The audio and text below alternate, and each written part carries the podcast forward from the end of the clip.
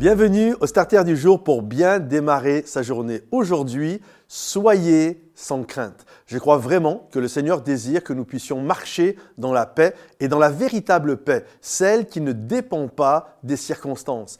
Euh, vous le savez, vous l'avez déjà certainement entendu par un prédicateur, tous les prédicateurs aiment dire cela. Il y a à peu près 300, c'est même pas à peu près, c'est une certitude, 365 fois dans la parole de Dieu cette pensée de aller en paix, de ne pas être euh, inquiet, euh, de marcher dans la paix. Et on aime dire qu'il y en a un pour chaque jour de la semaine. Et je crois que c'est important d'apprendre à vivre en paix mais non pas une paix qui dépend des circonstances. Parce que si c'est le cas, finalement, bah, c'est comme si on était des incroyants. Je veux dire, même un incroyant, quand tout se passe bien dans sa vie, finalement, il est en paix aussi. Hein. Mais c'est d'apprendre à vivre dans la paix même quand il y a le tumulte autour de nous, même quand il y a des orages, même quand il y a le tonnerre, que c'est compliqué, euh, qu'il y a les factures qui arrivent, qu'on euh, ne se comprend pas avec euh, son enfant, que dans le boulot c'est compliqué, mais de dire je fais le choix de rester en paix. Généralement, quand nous sommes affolés, nous prenons rarement des bonnes décisions. Je crois même qu'on peut dire, on prend tout le temps, quand on est affolé,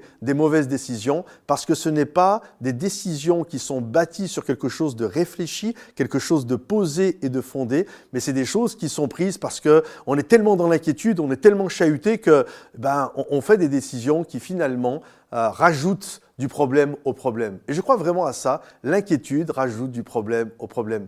Il y a un ami à l'église qui, à un moment donné, on a prié pour lui parce qu'il a failli perdre son œil. Il avait une boule de cortisol à côté de la rétine et ça allait exploser et il allait perdre son œil. Et lorsqu'il a été voir un spécialiste, il lui a dit, en fait, il n'y a que deux possibilités. Soit, premièrement, vous prenez de la cortisol et il faut absolument arrêter. Il lui dit non, j'en prends pas. Il dit bien alors, c'est parce que vous êtes tellement inquiet et sous stress que votre corps fabrique de la cortisol.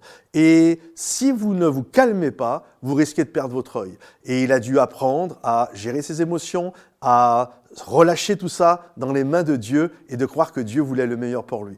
Parce que il y a cette réalité, bien souvent, il y a aussi des maladies qui sont ce qu'on appelle des maladies psychosomatiques. Ça veut dire qu'on vit des chocs en nous qui se traduisent par des problèmes physiques. Et l'inquiétude est génératrice de problèmes physiques. Peut-être certains, vous m'entendez en ce moment-là, en, ce, en, ce, moment, et vous avez développé certains symptômes, certaines maladies, parce que vous vivez toujours dans l'inquiétude. Et j'aimerais te dire aujourd'hui, va en paix, ne sois pas inquiet, marche dans la paix de Dieu. Et si tu ne l'as pas, réclame-la, prie le Seigneur, dis-lui Seigneur, donne-moi ta paix. Mais pas une paix qui dépend des circonstances, mais une paix qui est au-delà des circonstances parce qu'elle vient de ton cœur et elle vient se déposer dans mon cœur. Et c'est ma prière pour vous aujourd'hui. Ne soyez plus inquiets, ne soyez plus dans le tourment et apprenez à vivre et à marcher dans la paix et réclamez-la notre Dieu. Que le Seigneur vous bénisse, les amis.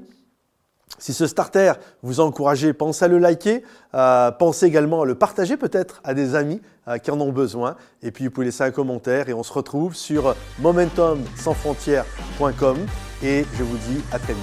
Bye bye.